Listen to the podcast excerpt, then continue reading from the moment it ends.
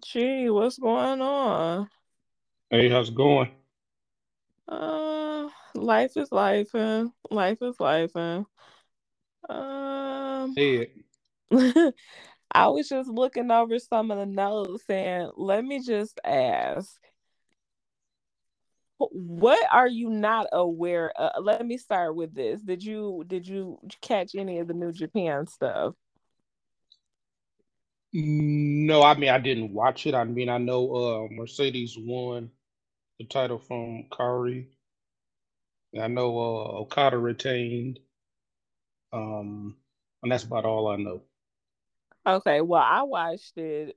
Um, you know, I'm not gonna lie, I was not um I was not as dedicated to all the other matches. I mean, I, I caught everything for the most part. Um, you know, I think Eddie Kingston has a lot to offer as far as like personality and, you know, promo wise to a degree.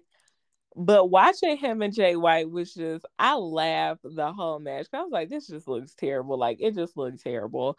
Um, but I, I mainly paid attention to, you know, of course, Mercedes and Kairi, uh, which was the main thing I was in for. I did catch Okada and Tanahashi. I watched, and it was more of what I'm, you know, not I'm not all the way familiar with Okada. I mean, granted, I don't watch a lot of New Japan, but just from the stuff that I have watched, you know, like online and stuff over the years, and you know, just you know, seeing from clips and stuff, this was like he full heel Okada, and I was like, okay, like I I enjoyed it.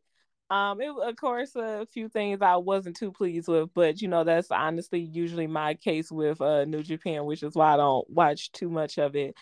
Um, but you know, Mercedes. Darren Young on that show? Yeah. think. Oh yeah, I did watch his match. I watched his match. It was actually pretty good. Okay, 'cause I- he had uh with uh Kenta, right? Yeah, I it's like. I Yeah, kept yeah, wanting to. I keep wanting to call him Darren Young, and I forget his real. name. He's using his real name, uh, and I always forget. But yeah, Yeah, I I forget what it did. is. Yeah, I actually did catch that. I was kind of curious because I, you know, to a degree, kept an eye on it, you know, on him since he's left, and you know, I was just kind of curious to see his, you know, what he was doing. So I put some effort in to pay attention, and you know, it was a couple of again, couple of little spots. I was like, yeah, but for the most part, it was had my attention. I was like, okay, like you know, this this is actually cool. I might watch some more of his stuff going forward. We shall see. Um, but Mercedes and Kairi, I was super stoked for this. I've been a fan of Kairi's for a long time. I don't. I remember seeing her in the Mae Young Classic, and I just kept thinking like I said, man, it's just something about her. Like I was just drawn to her. I said, like this, I thought her gimmick was really cool. You know, she's pretty. She's a pretty woman. I'm just like, okay, she's athletic. You know, she looks like she's putting all her energy into it. You know, she makes it believable. And you know, Mercedes. I mean, come on, we can't say enough about Mercedes. I love, love, love Mercedes. I've been a fan of hers since she stepped foot in NXT. I have watched her whole career and was always excited to see her evolve throughout the years. Um, I was so curious. Could people just talk so bad about her and Kairi's moment from Wrestle Kingdom? But the thing that people don't want to talk about, and I'm not gonna make a big kick up about it, is that people blame the botch on Mercedes, but really when you watch it, you see that it was Kairi that botched it. And the fact that majority of everybody said it that it was Kairi that botched it, and yet there's so many people that just wanted to blame Mercedes. But they did really really good with this. I was i man i felt like for a brief moment i was watching them back in wwe they were just you know that that equity is there the chemistry is there for them. Um i was just really excited for this and it did not disappoint. Everything was strong everything was good. Um of course mercedes came out with the win she is the new IWGP Women's Champion, and she's she's ready to take on all competitors. So I'm curious to see how this is gonna uh, how this run is gonna go for her. Um, it was so, no surprise me hearing her win. I mean, you're only gonna bring her in to win, so you know, I, mean, I don't know how long her contract is. So to have her win, yeah, in the first match, as I said, I just I just don't know how long the contract is. So you probably didn't want to delay her having getting her uh time with the title. Right. Um, but uh, you know, I'm I'm happy for her and uh like I said, I'll have to go track down uh that particular show. Um so at least watch that match. Probably that and the Okada one, probably the ones I most be interested in. The Jay White and Eddie Kingston is just feel like too much of a mismatch of styles for me. Yeah. Um, because Eddie Kingston's kind of like a grounded pound. He he can kind of get mad wrestling, but I mean he's kind of a grounded pound brawler. Uh, so with the issues there, what you talking about? Probably just they, they just didn't have the chemistry. Is what I'm thinking. Yeah, it was just I I remember at one point watching and going to myself, I said, "Wow, like this is really really weird." And I just I tried, I legitimately tried to get into it. And I want to say maybe like 5 minutes in, like I kind of just like zoned out and I would look over every now and then, you know, at like cuz I was watching on my laptop, I would look over every now and then. But it was man, it was I don't want to say brutal. I, I don't want to say brutal because I feel like that's so unfair to say brutal. Um, oh, let me put the top back on this. I'm sorry, I had to pour me something to drink. Um, but I would say I don't want to say brutal it was it was just kind of sad i'll say because it's like okay you know of course it's already been made known that you know his contract is up and you know this kind of goes back to how always every so um so often mentioned they need to some degree start to try to keep kayfabe with some stuff because with stuff like this you kind of like expect it and I mean, granted, there has been some times in history where it didn't go the way you would think. Like, you know, of course, with Trish, when she left, you know, you would think, okay, last match, she not gonna win, even though it's her hometown, but you know, she won, you know, but again, it's I just I don't know. For I think for me being the type of person I am, and wanted to stick to wanting them to stick to kayfabe a lot more.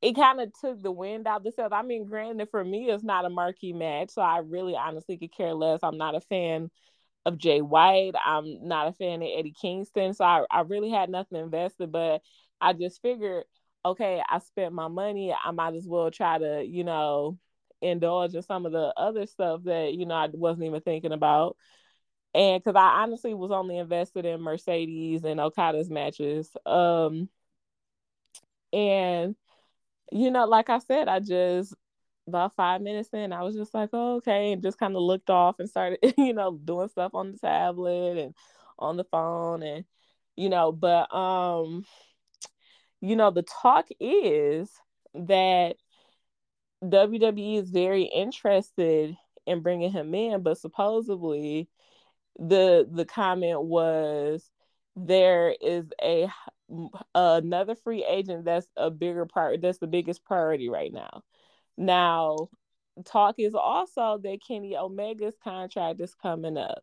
Now, one would try to guess or theorize that Omega would stay with AEW. Now, I don't necessarily, it's not that I don't necessarily think WWE wouldn't try to sign him. I feel like they won't only try to sign him just to hurt AEW, which to a degree I don't have a problem with because you know when you're running a business, you got to do what you got to do to keep business good as long as it's legal, you know. Uh, but regardless of what anybody says, and it's just me being a realist, I don't I don't see that I don't see that Kenny Omega could ever have a successful career in WWE, just given his personality and the things that he clearly likes to do and you know, it's just well, he would be handicapped to a certain degree. I mean, even uh even in AEW, he's handicapped to a certain degree. He can't do the stuff he can do in New Japan, even but in AEW. WWE surely wouldn't be able to. Yeah, but still, his wrestling style a lot more watered down in AEW than it is in New Japan. If you watch him in New Japan, oh, definitely. just watch him. What? Um, I'm not um, disagreeing with that. Uh, back, what's that? Uh, yeah, it's a, he had to keep it a lot more basic. Uh, just I mean, just when he was at what's that Wrestle Kingdom when he won the um the uh, U.S. Uh, what the title he got? Not IWGP the, yeah, U.S. title. US, uh, belt, yeah. Yeah. Yeah, I mean, yeah, his style is a, less, a lot more watered down um, there um, because I mean, American wrestling over here, we can we tend to keep it a little more simple. Um, so you know, he had to tone it down a lot, and even in, even in I mean WWE, he had to t- tone it down. I mean, he would come in as a top guy, no doubt. They would, you know, I would be in a say top title guy. team. I wouldn't say top mm-hmm. guy. If he signed on, he would only sign on if he was going to be guaranteed to be in the main event. They would never. They would never run the risk of paying him an obscene amount of money just like no matter how bad they would want to hurt AEW, it's no way they would because they wouldn't make the money back on they would not get a return, basically, is the problem. I would not sit here and pay. Like, for example, uh was it before Bray Wyatt uh got released, you know, two years ago, whatever. At the time, he was making about 3.1, 3.2 million dollars a year.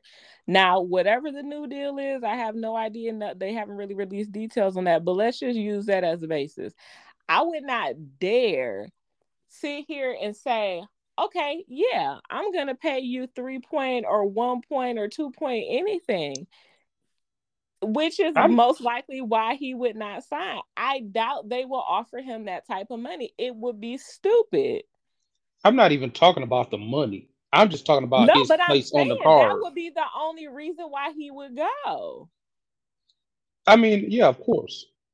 But I mean, even if they did give him money, it would have to be a guarantee on the card. He would have to be. They would have to treat him like, you know, well, actually better than what AJ Styles got. You know, AJ Styles came in and he wasn't just thrown into the bottom. I mean, he had to, you know, take his lumps. Uh, you know, he lost that WrestleMania match with Jericho. Everybody thought he was going to win, and but he was always up near the top of the card somewhere. Um, he would, I, I, he, he would, I, but, I doubt it. I feel like he would get Finn Balor treatment, if anything. Honestly, I think that's the far as he would get, honestly. Well, yeah, he might as well stay in AEW. He's gonna get Finn Balor treatment. Because I mean, again, there's no way that you nobody in that company is gonna be convinced. Nobody can convince anybody in that company that oh he's gonna do enough business for us that whatever you pay him, you'll get a return on. Nobody is gonna be stupid enough to believe that. Now, again, depending on how petty Triple H and them want to be, you know, that's a whole nother story. But all in all, I pretty much just think that he's gonna end up just resigning. But also, we have to keep in mind there's there's a possibility he might not just just because he wants to possibly resign doesn't mean that Tony will allow it. So he might just end up being out of a job or just going back to New Japan. Who knows? We shall see. No, I doubt Tony would just like let him walk, like just like that. But I mean, I because he, he is, you know, a top guy for them. I mean, he's one of their probably five, you know, biggest guys. I so, mean, well, in I mean, retrospect, business wise, most people would look. I mean, at least the way I'm looking at it, business wise, you have not done anything for me for me to justify really keeping you because this video game still hasn't come out and look at how much money they sank they sank almost a hundred thousand uh, not a hundred thousand they sank almost a hundred million dollars into that video game and it still has not come out on top of the fact but they had to get the rating for the game right. They were trying to get a teen rating and they kept rating it M, so they had to go back and change a lot of things. I mean, but outside of that, even outside of that, it's no reason why the, the even the stuff before that should have taken this long. But also on top. Well, I mean, that, if you want to get it right, well, no, I would rather them take, their time. But no, things take time. I would rather I them that. But at the same time, you have somebody with no experience with creating a video game in charge of making sure this video game comes out and that is good and how long have they people people been waiting on this for what two years now? Maybe like I can't even keep track. Are we on the third year? People been waiting on this for a while. Is the point? Is all I'm getting at. I mean, it's up so, for pre-sale now, so it's getting close. But I would rather them take their time and get it right than give me some half, you know, WWE 2K game. It still ain't gonna be worth it by the time people can actually uh before it be by the time people can actually use it. So we shall see. But that that's my first point my second point is especially if you look at the ratings especially since he originally came back from his injury when they decided to do the trios thing you know this was clearly before the all out incident. But i remember on that return match they lost 200000 viewers for that segment all be all on his entrance. Like when that met like from his entrance on up until the end of the end of the segment, which was it was the main event. So I might as well say that the main event they lost two hundred thousand viewers, and they already don't have a a, a high a, a big audience as is. But again, that's my second point. My third point. Now, granted, we there's still some murkiness around the all out incident, but I mean, come on now. As much as I don't really care for Punk, there was clearly a lot of truth to what he was saying there was clearly a lot of truth to what he was saying. All I'm saying is, from a business standpoint, it's really nothing on paper showing me that you you're even worth the paycheck. So we shall see what happens with that. I'm pretty sure he's gonna end up saying um is honestly if he if depending on where Tony is at with how he feels about Omega we'll see. I mean, nine times out of ten, he'll just keep him just to prevent him even from going to WWE, even though he really wouldn't make that big of a difference for WWE. But um it'll be interesting to see. So a lot of people have been um have been saying that they most likely think that the bigger priority as far as free agents is is Kenny Omega since that's the only other person's contract we've been made aware of uh recently uh, honestly, I I don't feel like it'll be an asset either way. I don't see how this would. I, I don't see how this would be a gain for WWE either way because yeah, you'll get Jay White and yeah, he clear like clearly he has some type of fan base as most people do. It just may not be bigger as big as other people's fan base, but I mean, no offense, let's just be honest. Everybody claims that AEW's audience is the hardcore, of the hardcore fan base. But remember when he showed up and, you know, I mean, granted, it was supposed to be a surprise, but, you know, Tony Khan, you know, saying, oh, this surprise, I got this huge surprise, I got this huge surprise. He shows up and, like, nobody really seemed to hear. It was pretty much crickets. You could hear a freaking cotton ball drop. Like, and then Tony had. I mean, you can. It's, it's hard to gauge somebody's popularity to the public just as somebody's popular online. I mean, over here he had on he had already only really wrestled for uh Ring of Honor, and then he went to New Japan. So and when he was in Ring of Honor, it's not it's, really hard to get like to to to get an idea of people's popularity when you just kind of look at the simple facts. I mean, I get what you're saying, and you are right to a degree, but all I'm saying is like it's no way for it's no way to be able to predict what somebody's popularity is going to be when they come in to a degree. However, you can get somewhat of a forecast on it. My whole thing is with a lot of these people coming from New Japan, and it's nothing wrong with people coming from New Japan because they do have some good talent. But and when you go on social media and you see somebody has like, you know, they're supposed to be this big deal, but they got like 20,000, you know, maybe like 20, only 20,000 followers or something versus this other person that you know is red hot and they got like, you know, 200,000 followers. You're kind of like, okay, like clearly this person, like, you know, clearly this person has, uh, you know, more of a, a actual following and then you can dig deeper from there. You can you know i mean granted they probably might not want to do the legwork themselves into digging deeper in that but it's it's things that you can do on the surface to to kind of gauge to some degree but you know also you're always but i'm not gonna put every i'm not gonna put all my value on who's got more instagram followers though. Well no i'm not saying that's the only thing but i'm saying that's like a surface level thing that gives you that you know starts to gauge. You know where to start to gauge when you see stuff like that because then you can go into other things. You can you know you can go on other other social media platforms and you know now if it's the same on other social media platforms or a little worse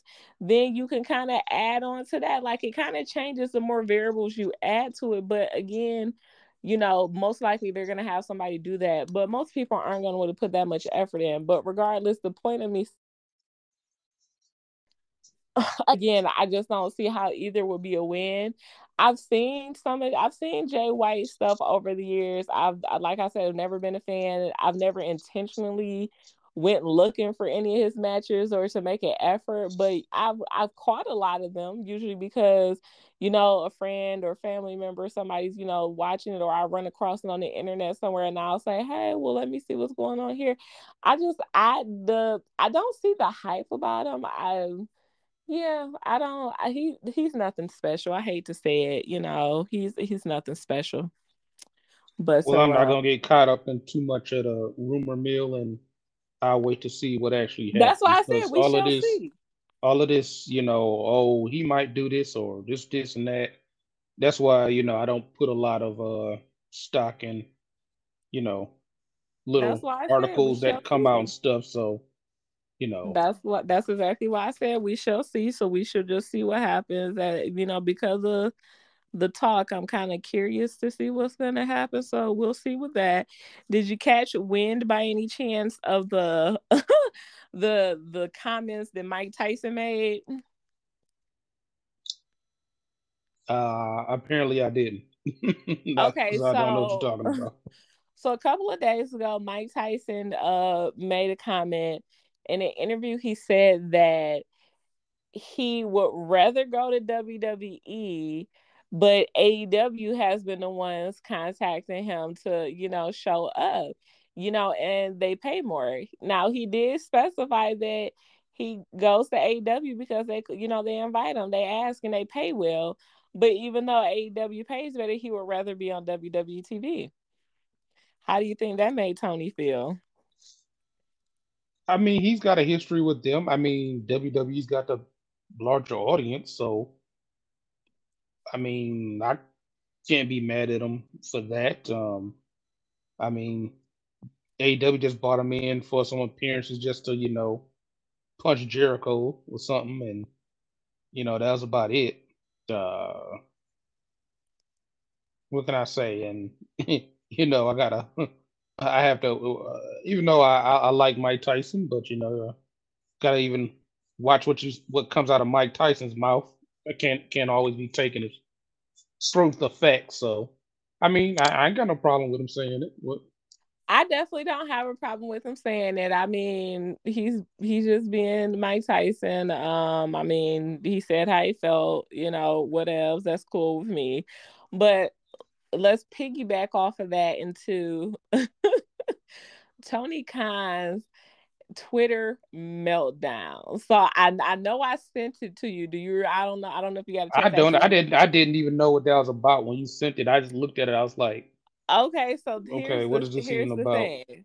So on so on SmackDown, you know, SmackDown, of course, was in Montreal because uh, you know, because of Elimination Chamber being in Montreal. So on SmackDown, guess who pops up? You know, after you know little uh video package they did, Michael Cole and you know Wade Barrett on commentary, and they jump to the crowd with their correspondent Ariel Helwani.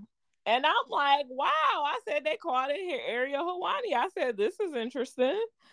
So I was just like, okay, like this is kind of cool. I like Ariel, you know. Uh I remember the first time I watched one of his interviews, I was kind of put off. He's a little monotone, and that's not his fault. That's something he can't control. But it is very hard for me to, you know, engage or I would say invest, you know, a lot of the times when I have to watch something when somebody's monotone. But you know, I was able to get past that because he actually he asks really good questions. He does, you know, pretty good interviews. So I always tend to check in with Ariel Helwani when he does interviews with, you know, somebody uh, I'm a fan of or even just, you know, kind of interested in seeing. And you Tony Khan, like I want to say maybe about seven minutes before SmackDown went off the air. before SmackDown, and let's keep in mind the Rampage came on an hour early. So instead of Rampage coming on, oh wait, no, I think it came on it at seven. On, so no, it came on at seven. Early. I think. Yeah, so it came on three hours early. I'm sorry. So let's keep in mind the Rampage came on three hours early because of the basketball, uh, because of the All Star Weekend.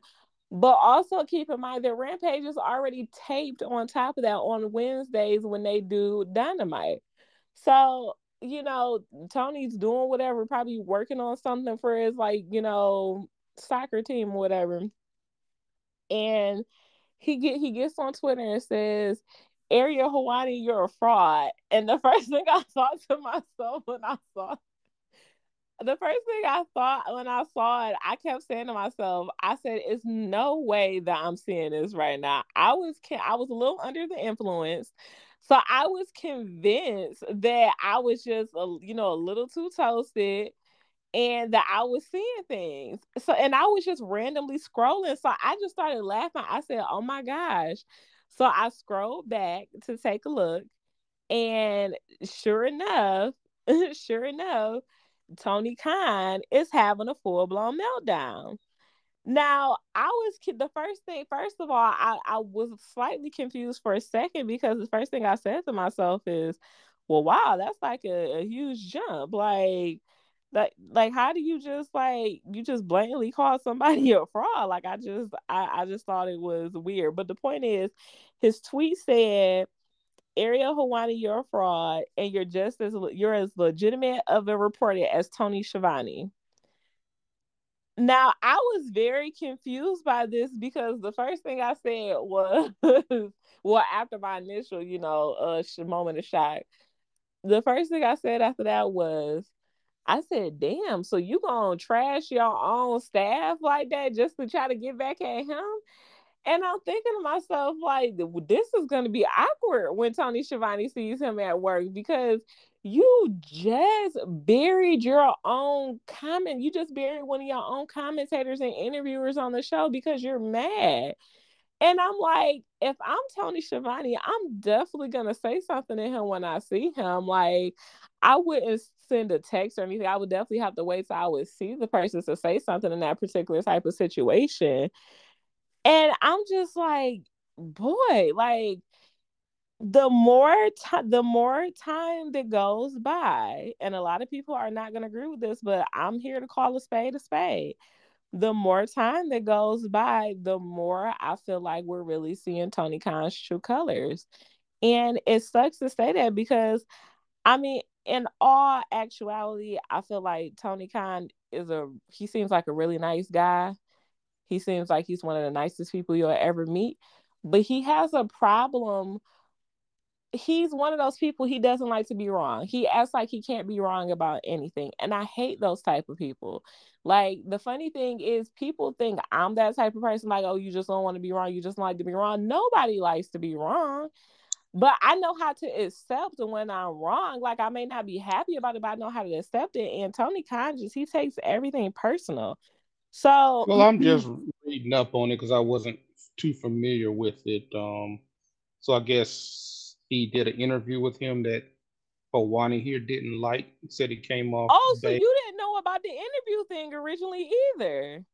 No, I hadn't read up on none oh, of this. okay. I, I, yeah. I thought you know about the interview thing this whole time. So yeah, a few months ago, they, you know, Tony came on. They did an interview. Tony literally wanted to answer nothing. Every time Ariel asked him something, it was, "Oh, I don't want to talk about that," or "I can't talk about that," oh, or you know, I just I don't think I want to talk about it. oh, well, let's talk about something. He would not just straight up answer a question, and I remember sitting there thinking, because like I want to say I was on Twitter at the time and I saw it streaming live, or I was on YouTube. I can't remember, but I saw it streaming. And I remember sitting there looking at Ariel's face, and I was like, he is pissed. Like, you could tell he was pissed.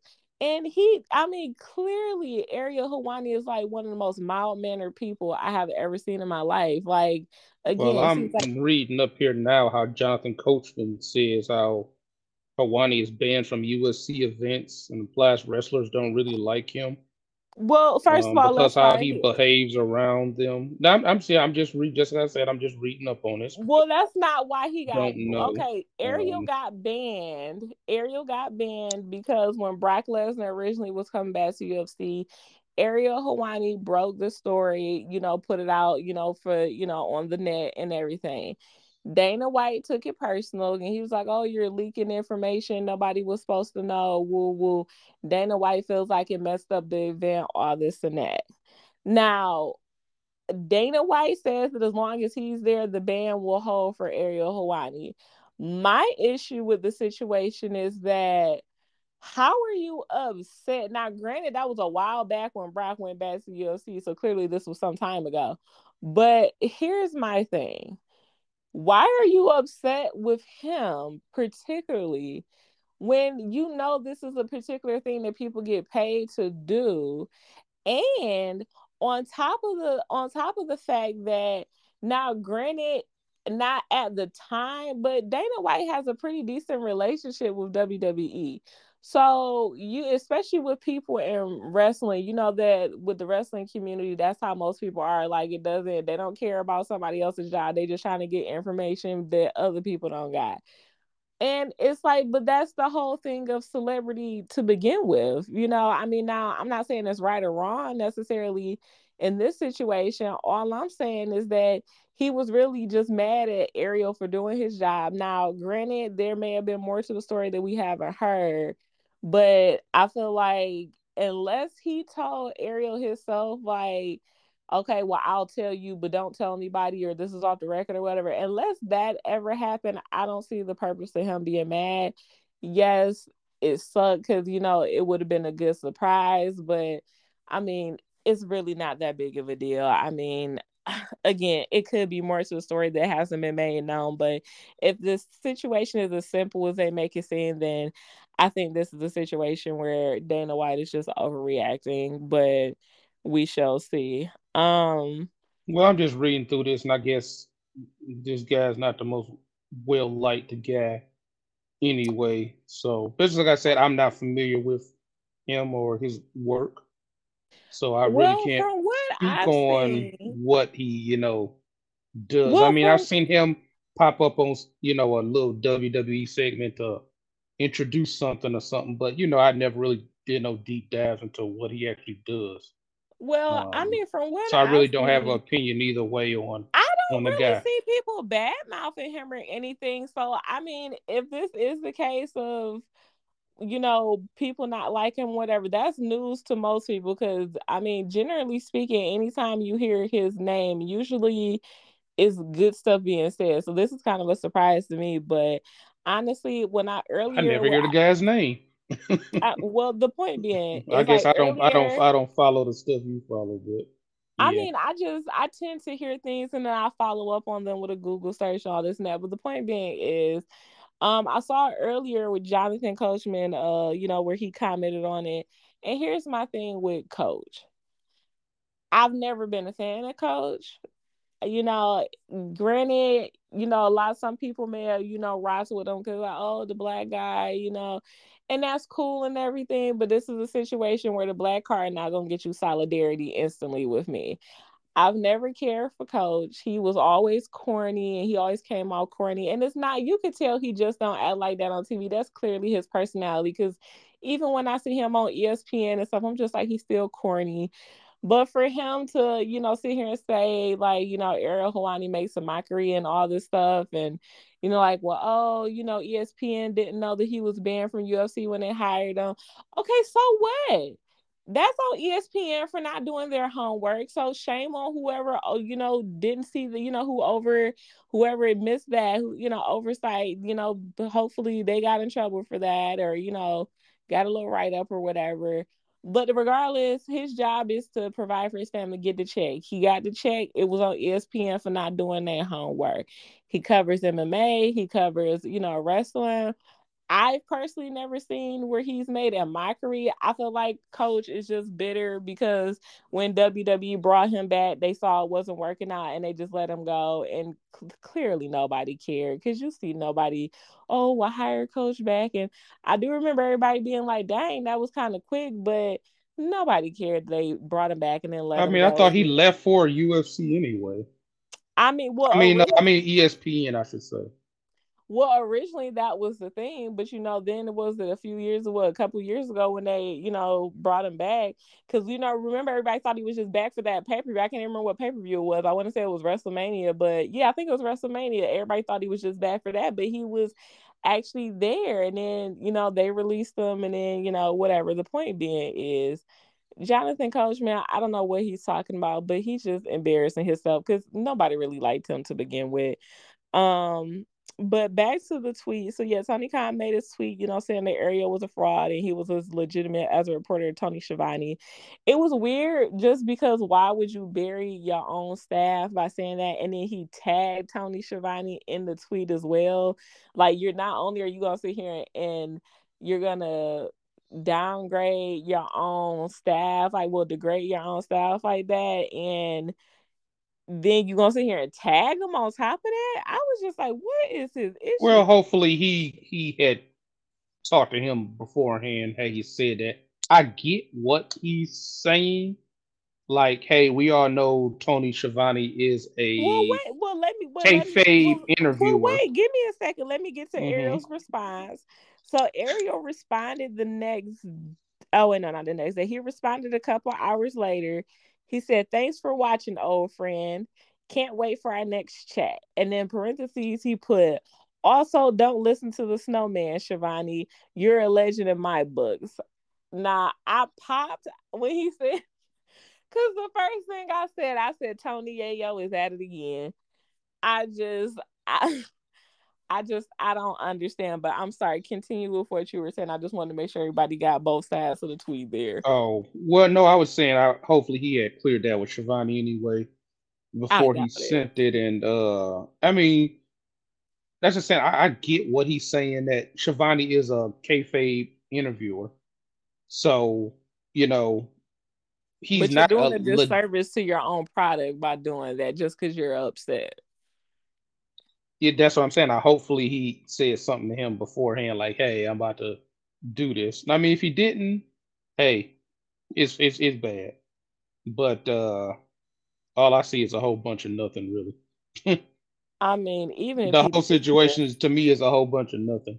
It's just a Tony always in his feelings, always getting upset. He takes everything personal. Like, why are you so upset that Ariel Helwani is at a WWE event, you don't see WWE sitting here crying that Dave Meltzer is up your butt every freaking five minutes, and some of these other people that just want to be marks and stuff. And you know it's got to be serious because I don't even like using the word marks, but it's just just ridiculous, just utterly ridiculous. He always has to let his personal feelings just make him look like a fool. And then what really made me pop was, you know, not to get ahead of ourselves here, but just to briefly get ahead of ourselves here. on the on the premium live event at the elimination chamber when Ariel popped up and Michael Cole on commentary says, Oh, the unbiased Ariel Helwani who gives you uh with the with the great interview questions, whether you want to answer them or not. I almost fell out. I was like, oh my God. And, and, again, I'm under the influence. So I'm just like, oh my God, am I imagining something? And then when I saw other people saying something, because I had made a tweet about it, And then when other people started saying something about, I said, "Oh my god!" I said, "This really happened." It was so funny. Like I popped, but I was kind of like, "Dang!" it was it was a lot going on with that. It it was a lot going on with that. And I mean it it kind of set social media on fire. Um so just wanted to link all those things together so people get the full view of that. Um but speaking of lighting things on fire, uh let's get to this cuz this was I'm not even to say was. This is still big talk.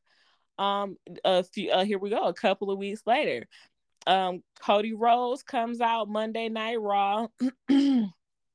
comes out Monday Night Raw. So this is two weeks before the Elimination Chamber. And, you know, he's, you know, talking about, hey, just won the Rumble. You know, I'm I'm ready to head to WrestleMania. You know, I gotta do this, I gotta finish my story you know, I, you know, it's possible that I might be at WrestleMania with Sami Zayn because, you know, Rome was putting the belts out on the line at the chamber. And here comes none other than Paul Heyman. I knew that they were going to have to do this at some point before Mania. So I was anticipating it. I honestly didn't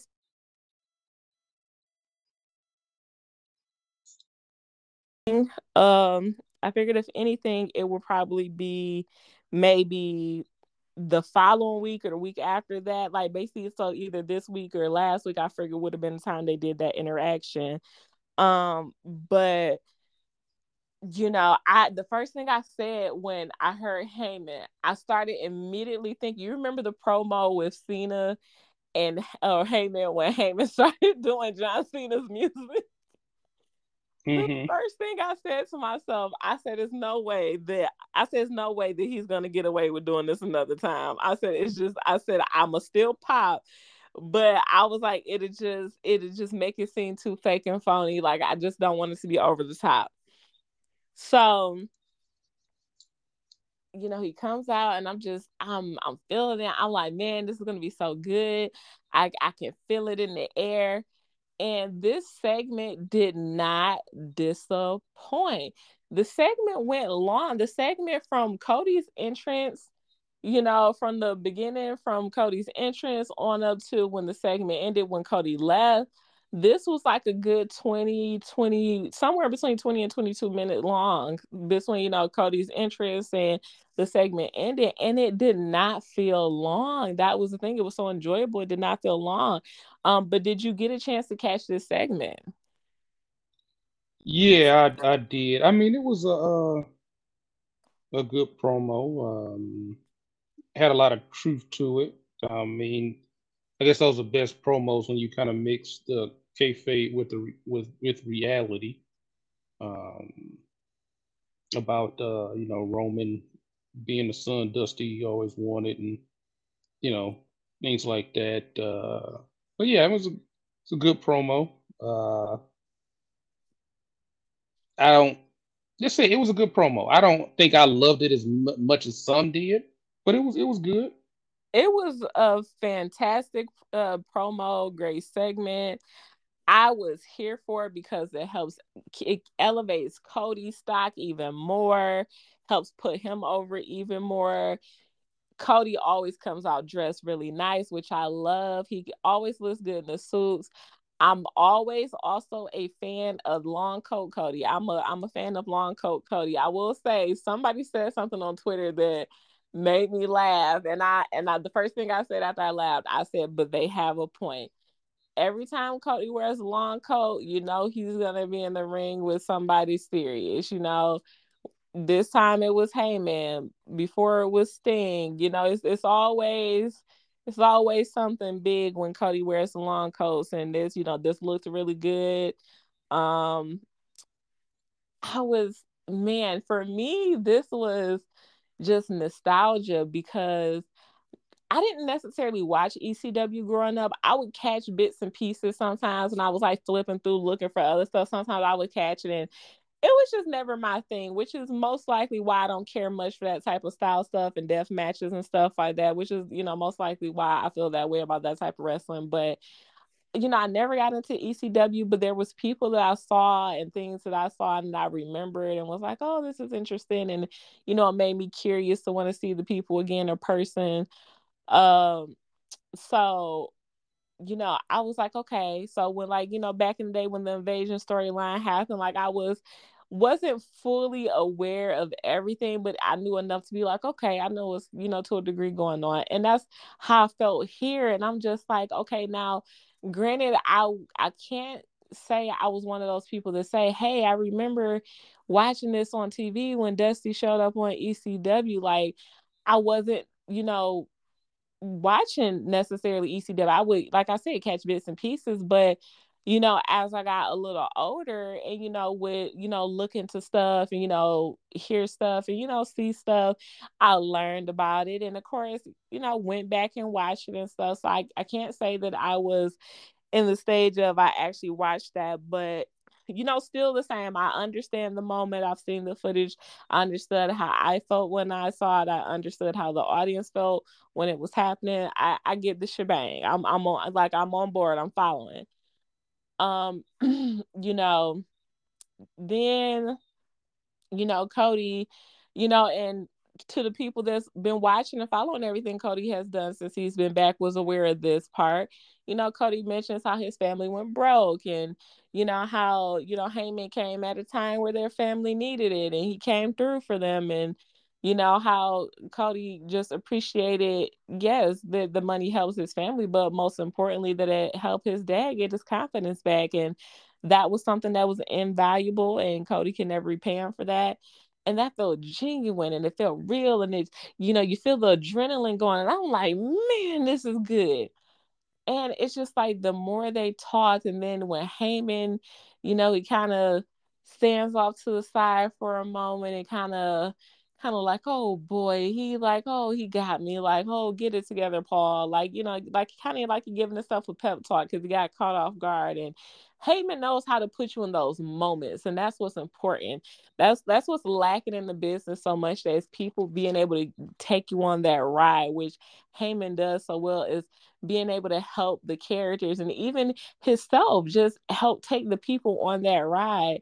And you know, he's oh, you're good and oh yeah you know i'm here to talk business and you got me on my personal level and you know it was just a really really really good segment and like you said there's so much truth to it and you know the chorus paul got to get that zinger in at the end and does the mic drop and i love how cody stayed true to cody helped bring that full circle when he you know, he walked up to him and, you know, he made him shake his hand and he said, You're not going to pay for it, Mr. Heyman. And I was like, I said, Well, damn. Cody helped bring, he did his part. He helped bring that whole moment back full circle by just throwing in that you're not going to pay for it, Mr. Heyman. I said, This is just brilliant. I was Man, I rewatched that so many times just because the feeling it gave me. I said, this is just electric, you know, and I said, it's just, you can't look at this and think that it should be Sami going over at Elimination Chamber, but we'll get there in a minute. Um, but great segment. I man, and it has got it, it got over a million views on YouTube in less than two days. Just to throw that out there, people, and it's and it's still growing. Um, what have you been thinking about this uh Brock and Bobby build up? I I'm a little confused by it. It's a, it's a little I like I, I get the I get the destination, but the but the trip itself is a mess. What do you think about this? Yeah, I, I mean that's probably the weakest match uh, to me that they had on that uh, particular event. Um, well, outside of the outside of the premium live event, I'm just talking about the build up to get there. Even the build up was weak and weird, and uh, yeah, he like, comes up. I mean, you you got Brock Lesnar, and you don't want to put him in a title scene, so you gotta do something with him, and it just feels like they just don't know what to do. So it's well, like, okay, we we always wanted Lashley and uh Brock for years, but this this ain't it. This whole But here's thing the they're doing. problem. The problem is what they did. You had to when they fought. You had Brock. You had Brock go over last time. You had Bobby go over the first time, which I'm not complaining about. I was happy. It should have happened. The second time, you got Brock going over. But here's the problem they didn't prepare, or I'll say, didn't properly prepare for okay, what is going to be Brock's bone of contention? Because what is the point of Brock being mad at Bobby after you beat him? Because if Pat, if people were going off of Brock's pattern, what was the motivation? Him just getting thrown out at the Rumble? Was that the motivation? Was that well, what it's supposed to be? What I'm saying, like that, like it's not enough. It would have only, I would have only been okay with that. But you got to remember, even really before that, Brock had started showing up, acting a fool with Bobby, which made no sense, and that was before the Rumble. So, like, yeah, it kind of helped by him eliminating Brock in the Rumble, but it kind of made no sense because it was like, okay, you threw me out the Rumble. That's kind of a good reason, but you had already beat me before that, and then you started attacking me before then. And then it's like, so it really, it, it really had it's, it's shaky foundation at best. It's shaky foundation at best. And that's my problem. The buildup has been weak. You can't just and as much as people are loving Cowboy Brock, and I'm not, I've never been a Brock Lesnar fan per se. Like I'll sometimes watch what I mean, I'm happy that he's got a mic and he's not just standing there just bouncing in place. I mean, yeah, speaks for him. Just being a show dog. But my issue is, it's like his promo kind of went off the rails, and it was kind of like, okay, I get the point you were getting at, but he took so long getting there that when he finally did, I kind of forgot what he was talking about. I mean, I guess that's the appeal of, the, of his particular promos is that they you know, are, are often illogical. you know, just like that, Bray that Wyatt. he just did. Just like Bray Wyatt. You know, and, people just want to hear Brock talk and then talk about who who he gonna beat up, and that's about it. You know. I mean, so. he was probably better off with having a mouthpiece. I mean, Granny, he has you he has an infectious personality. He has the type of personality that intrigues you enough to want to see more. So I get it, but a lot of it is just too choppy. But since I did, you know, compare it to Bray Wyatt, because as much as I hate to admit, Bray Wyatt, his promos I usually say are good because they always are enough for me to care. Because I'm like, man, what is he talking about? Because he always sounds passionate. He always sounds serious. So it's hard not to want to invest in Bray Wyatt. But my issue with Bray Wyatt, which has really always been my issue with Bray Wyatt, is that yes, I can get past the promos not making sense. I can definitely get past that. What I can't get past, however, is that nobody ever comes out these situations for the better. Nobody. No, because he have we even even seen him since that match? Yes, he was just on SmackDown. Oh, I didn't watch it. Like, and and it was weird, but we won't even touch that because it was pointless. But that's like that's the thing. Like, like I said a few shows ago, I've never been a fan of Bray Wyatt, but I've always I've been a supporter because he's always done enough for me to be interested to pique my interest to say, well, let me see what he's going. Well, let me see what's going to happen here and especially if he's working somebody that you know I do have a lot of interest in. Like, of course, with the whole thing with him and Randy Orton. Now, how am I not gonna watch a Randy Orton match? You know. But you know, for the like with the LA Knight thing, I only watched the match with LA Knight because I was curious to see what they were gonna do this time with Bray Wyatt. I was like, are they gonna keep him as Bray Wyatt? But at this, at least at the very least this time, try to make the match make sense with the booking and just don't just do all this weird stuff. And so far, I'm starting to get I I started getting disappointed like maybe a week before Rumble. Maybe a week or two before Rumble, I started getting to the point where I was like, okay, this clearly has no payoff like we thought. I've lost interest. I don't really care that his promos don't make sense because they okay, let me say it like this. For at least from my point of view, it's not that I don't think Bray Wyatt's promos don't make sense because even though what he says never actually gets to a point, I always get what he's saying. I always know exactly what he means. So for me, it's not an issue with his promos. So for people who have issues with promos, I understand. I understand why they can have an issue with it, but I just personally don't have an issue with the promos because even though there's not necessarily a point, I understand what he's saying. So I'm like, oh, okay, and I can roll with it. But when it comes to his matches and his segments where it's not just him talking, it does nothing for nobody but besides make them look bad.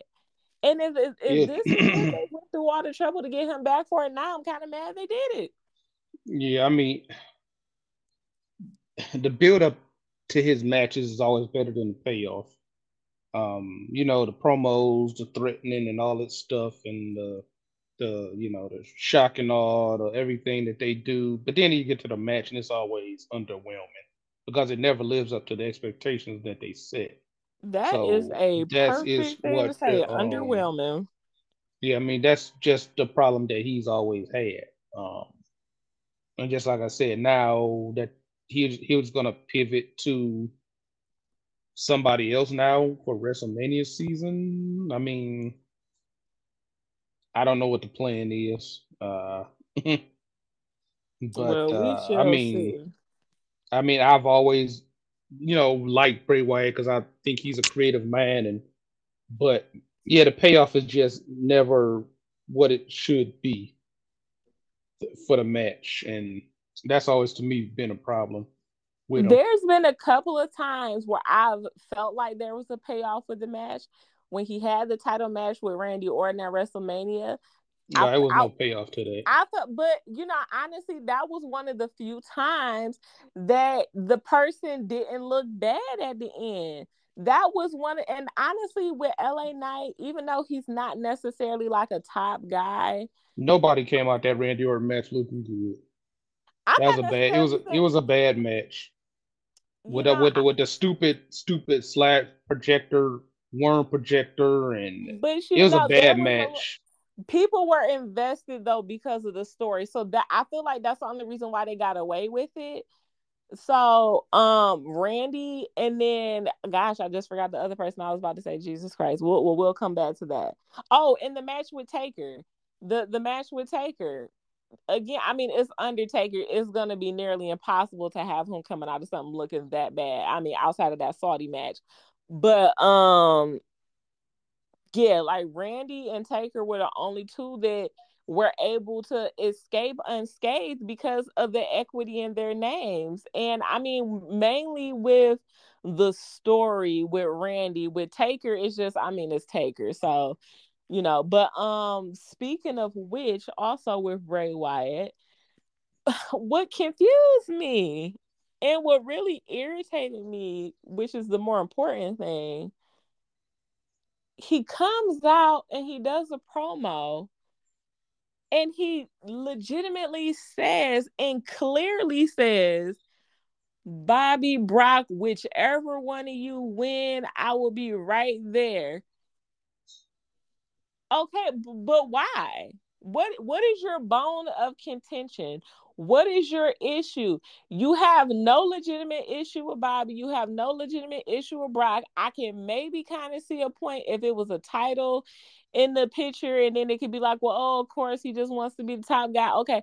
But this is just this is personal between Brock and Bobby. This is personal. We I, I get the foundation of their story. This is supposed to be personal. But where does that bring in Wyatt? That it made absolutely no sense. This was one of the few times I could not defend a promo of his because it literally made no sense. Yeah, and I'm trying to. You talking about a Bray Wyatt promo? Yeah. Uh, well, you said you didn't watch SmackDown. On oh SmackDown, no, I didn't. So yeah, I didn't. So yeah, yeah, on SmackDown he comes out does his little, you know, does he interrupted Hit Row so he didn't do the whole entrance. It was a quick little thing. But he shows up with Uncle Howdy and and the crow and the pig and whatever. And he, you know, he does a little promo and says, you know, Bobby Brock, whichever one of you wins, just know right after I'll be there for whichever one of you. And it's like, okay, but what what is the point? What is the bone of contention? This is a personal issue between Bobby and Brock. Where do you come in? What now? Granted, I can possibly kind of see what his issue with Brock will be. There is some slight history there, but it was so long ago, most people are not gonna remember. And honestly, it wasn't that big of a deal, so nobody's really gonna remember it. And it kind of seems stupid to be honest. But with Bobby, you have no legitimate beef with Bobby. Like, what is the bone of contention here?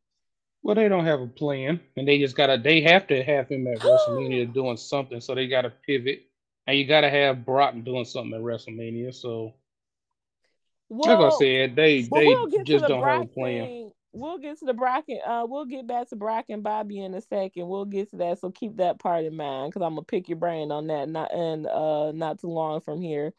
Um uh we don't want to skip that. Okay, so let me ask you about this. Let's briefly squit uh I was about to say squitch, and that's not a word. Um, what do you think about this build up confrontation between MJF and Danielson? Because personally I hate it there's it's shaky at best. And granted, to some degree, I get it. MJF's been off shooting a movie, so his schedule is limited. It's only so much he can do. So it's kind of like self building up to WrestleMania by itself to some degree because you got one guy that's there all the time, you got another guy that's there that's not really there. So to some degree, I get it, but it's like the buildup has just been so trash because it's like all Tony Khan does is recycle all his ideas like every couple weeks. Like, why is it that every time somebody wants a any type of big match with MJF or sometimes just a match in general, they gotta run some type of gauntlet, they gotta do some type of to do honey to do list and I I mean the gauntlet things kind of run this course. I mean you had Jericho run the gauntlet for MJF and um, I think Cody had to do it way back in the day at the beginning. Um, so right when Wardlow first came in. Mm-hmm. Yep. So yeah, he had to run one. So I guess that's kind of what MJF's thing is. But I mean, it's got old. I can't say I, but you know, Daniel Bryan's so good. You, it's like you can't say no to seeing him. But you know, wrestle. You even say that? Ru- Rush, Rush, and uh, who else he had to go against? Uh, Rush. And, uh, um, he had to go against Rush. He went against uh Takeshita. He went against um oh my gosh, I'm blanking on the other. It's person. been quite a few people. There's been like what four or five people.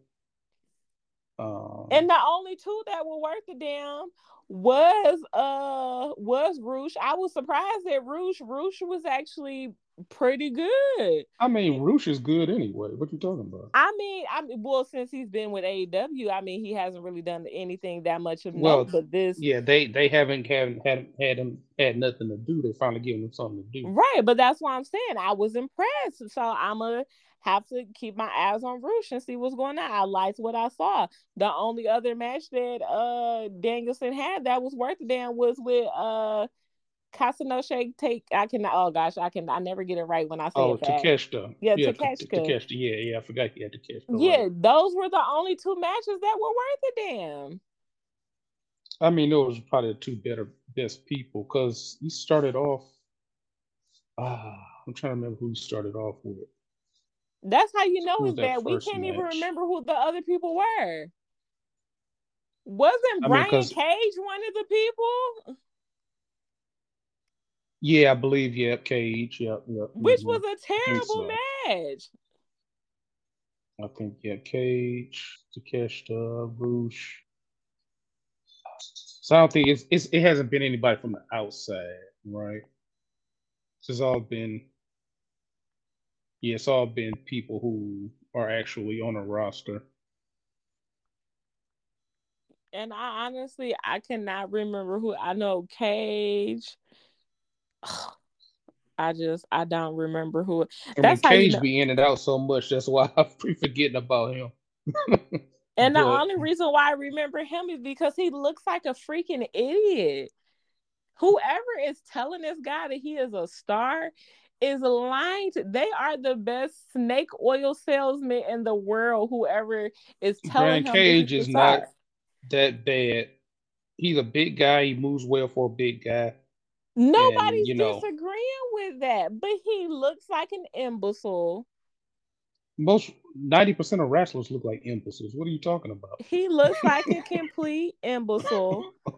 Like the he, he looks like one of those idiots at the gym that just does all these dumb exercises and he's probably on steroids anyway, but he just wants to make people feel stupid because he's coming in the gym looking like he looks like one of those guys. I'm not saying that he does when you at on the surface at first glance looking at him you like okay this guy's in really good shape. When you see him move in the ring it's like oh my god he can do all this great stuff. But here's the problem. There's a reason why you hardly ever saw john cena do certain stuff because you look stupid anytime i saw john cena throw a drop kick i always was like you look ridiculous That guy, Brian Cage, is way more athletic than Johnson. Than, than Johnson. I'm Let's, not. That's that. not the issue at hand. That's not the issue at hand. Is what is gonna make you not look stupid? What's gonna look believable? And what's gonna help you be a star? Everything that he thinks he's doing right is the total opposite. He looks ridiculous. The hair, the beard, the and I don't need the mustache, beard, cage thing. I don't even know what to call it because it's almost something different every time you see him. He looks like an idiot. He I looks mean, like some that's- guy they pulled off of, you know, pulled off of Venice Beach and said, "Hey, hey, throw on the trunks and we we got we need somebody for a match." He just looks like some random juice head they stole from Venice Beach. It's nothing special about him. Timothy Thatcher. That was the other one I was trying to remember. Timothy Thatcher. Thatcher. I kept Yeah. saying Thatcher in my head, and I'm like, why am I saying catch? It was Timothy Thatcher. Yeah, because I knew I was like somebody had came in, but yeah, Timothy Thatcher. Yeah. And I still feel like we're forgetting somebody, but besides the point. No, it was Takeshita, uh, Cage, Tim Thatcher, and Rush. and it was one other person, right? No, those were the four because this past I week, thought it was five. Uh, it's been four Maybe so I'm far. thinking of a different match. No, it's it's getting forced. That's how you see. This how you know they do it too much because I can't even. It's too many. Just they need to stop. because this it. past week it was just um Christopher Daniels when MJF bought him out Oh yeah, talk bad about him, and then you know that's that's what it was. So yeah, he didn't have a match this week.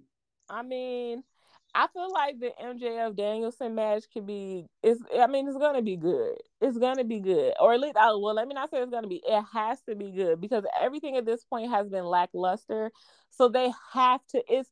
It's no other choice but to deliver for that match because the buildup has been so lackluster. It makes you not even want to care about the match. I don't think it's a way that they can't. I mean, Brian's the consummate professional, and um, I mean, I mean MJF is you know he's gonna do what he does. So I mean, I think they'll put on a, a pretty good, uh, especially for that. I guess this is the first Iron Man match for AEW. I think so. I want to say so.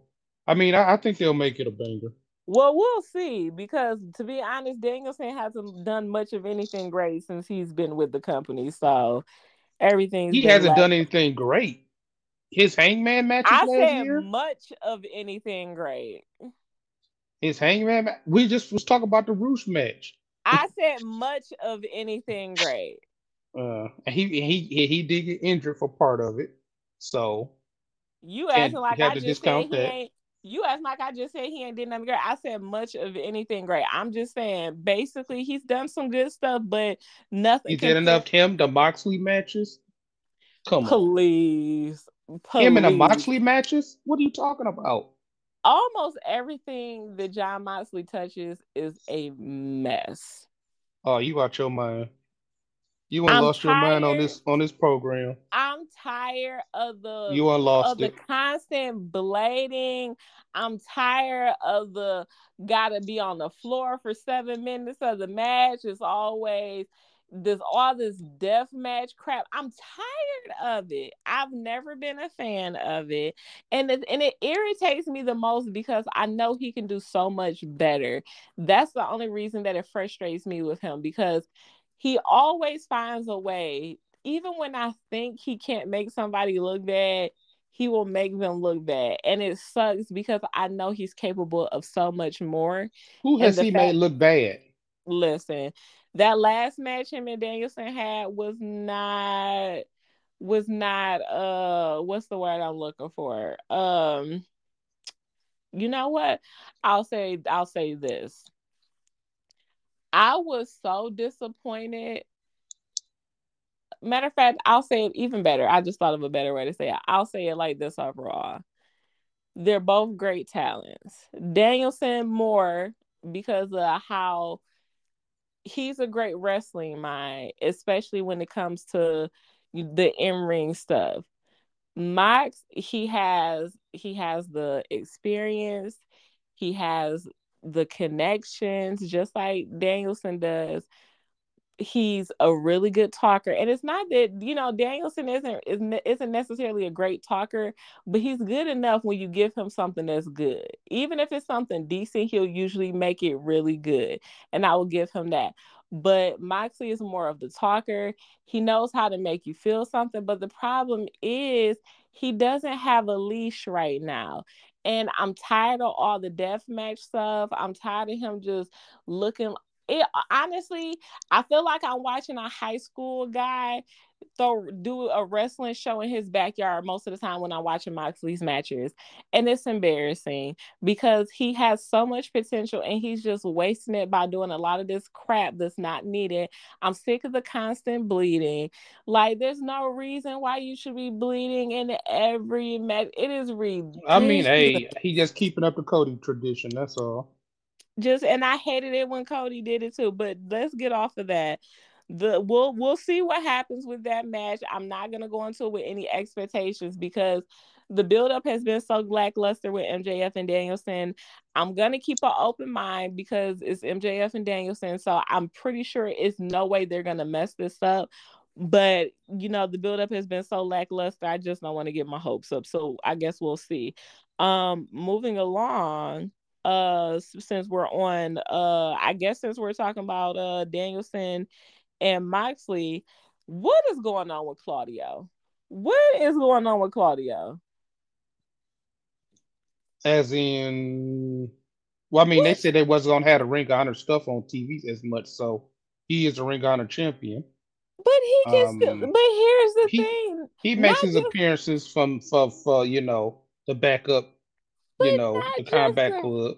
He just, just had a match with uh with him and Moxley against Rush and uh was that Rush and uh Tony Khan was acting like he was going to be the next hot thing just for what to happen, just for him to be basically used the same way he was used with WWE. Waste of time. Waste of time and talent. He's just just a waste. Honestly, is I love Claudio. I think he's a talent. I think it was bad that Vince never did more with him. I was hoping that Vince would see the light, especially after he had that you know, WrestleMania match, you know, that single for, you know, when he had his uh, first and only ever singles WrestleMania match, I thought, you know, finally Vince was turning the corner with him. And I mean, granted, he didn't, which led him to being here with AEW. And you know, I wish Tony, I wish people would see Tony Khan for what he is. Like he's playing, he he's a kind man to some degree, and he's playing the long game he's not is he's not like the best boss ever like most people say. He does a lot of shady stuff and people just choose to overlook it just because they want to and it's ridiculous. He brought in claudio like he was this big deal and like he was going to do so much for his career but it's like i mean granted a lot of it is on the talent. I get that so let's not even go there I mean, he is a world champion. He is holding the world championship. Uh, but what? right but now. but can you remember that honestly? Because how often do we see him? How much TV time does he get? Danhausen gets more TV time than Claudio. How is this possible? I mean, that's Danhausen though. Come on. That's The the, hometown guy. You gotta you gotta root for the hometown guy. I'm so glad there's sarcasm there. I'm I not being just- sarcastic at all. You gotta root for the hometown guy. It's I'm a Danhausen. I'm a Danhausen guy. It's utterly ridiculous that you will put more time into somebody like Danhausen or Orange Punch, Orange Stupid, when you got somebody Orange like Cassidy Claudio. is on a streak right now. He's been putting on good matches, ridiculous. elevating the unnecessary uh title. I would definitely not use the word elevate. He's elevated an, an unnecessary title that they uh mid card title that it wasn't has needed. not been elevated. It has not been risen up in stock. It still He's kept it relevant. relevant. People forget that it's a people even forget that it's a title. Yet it, but yet he keeps having title matches though. Almost every, makes every it week. even worse. Which makes it even So worse. he's keeping have- it out. So it's so it's so how's it forgetting if it's on TV every week? Keep, he having all these title matches, and yet the internet is still like, "Oh dang, I forgot they even had this title." That lets you know how relevant he's keeping that title, and how he how relevant. He I mean, he he's bigger than you know that particular title. He just happened to be holding it, but he's he would not on have a job if I was in charge. That's for sure. Well, that's a good thing that you're not in charge, then, right? He would definitely not have a job. Um, speaking of which, where is I couldn't wait to get to this. Um, so Jade Cargill recently, I believe it was a week ago, made a comment on uh on social media, well on Twitter, she made a tweet saying that you know she feels like she's ready for new competition, which makes absolutely no sense because aren't they always claiming that you're getting new competition? But whatever uh the main point being here she you know she said she's ready to work with the top women like Britt Baker and Jamie Hayter and Saraya and Toni Storm and all this. Here's my issue. Jade Cargill she has the look but that's it. She has the look. She has still not improved in the ring. She's at this point she's been stagnant for a year there's nothing that has improved about her ring skills within the last year. Yes, she did a couple little spots within the last month that had, you know, the internet talking for like a half of a day. But the issue is, how are you expected to work with the top females? You're standing on this, oh, I'm 50 and oh, I'm 50 and oh. You're only 50 and oh because that's what Tony wants. If this was strictly up to talent, you would not be 50 and oh, sweetheart. Jade has a lot of potential, but as of right now, that's all it is. And just because somebody has potential doesn't mean they can act on it, doesn't mean they can bring it to fruition.